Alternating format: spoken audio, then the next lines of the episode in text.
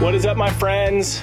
Welcome to Rebel and Create's Craft of Fatherhood podcast. This is your guide, Ned Shout. I believe our role as fathers has the power to change the world simply by knowing who we are and embracing the adventure.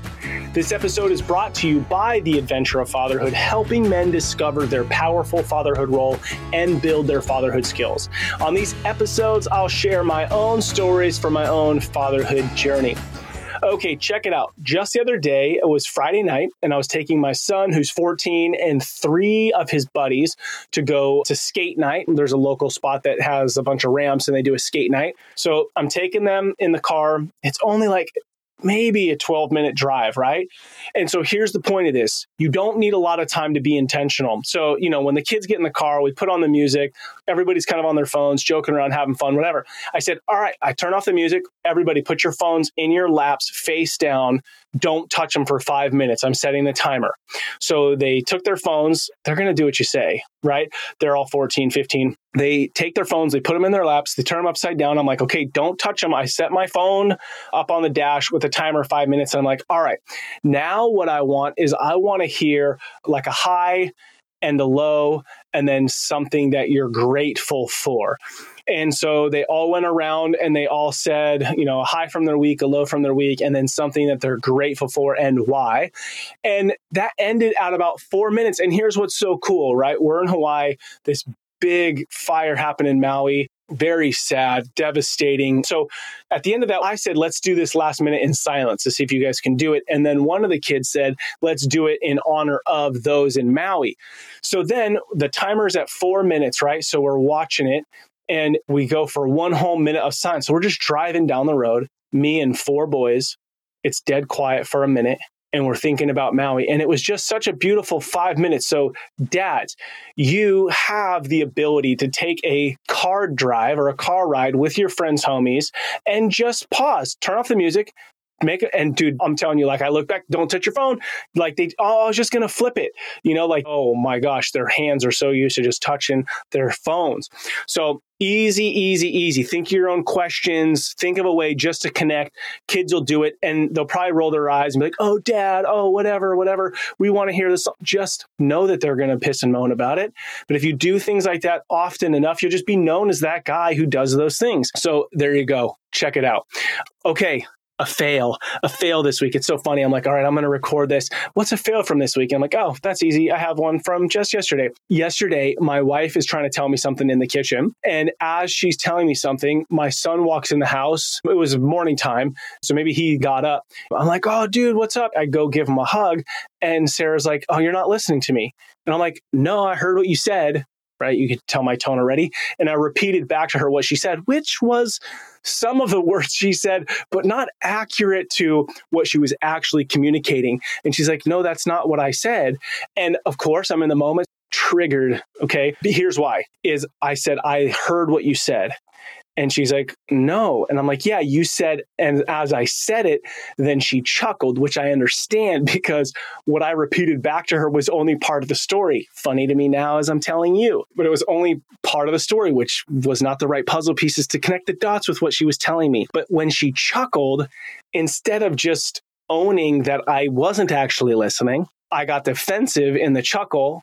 And so I'm like, oh, it makes me feel stupid, whatever, whatever. And she's like, well, you didn't listen to what I said. And so then it was like, I was already irritated by the chuckle. So I didn't own what I said in the moment. And it was like her and Brody were leaving the house. I walked into the room and I'm like, hey, I'm sorry. I care.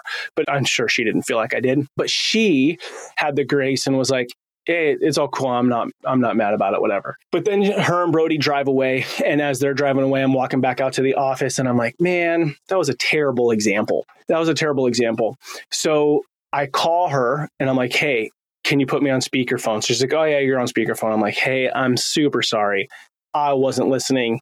I should have listened. And when you called me out on it, I should have just been like, I'm sorry. I wasn't getting all the pieces. Tell me more.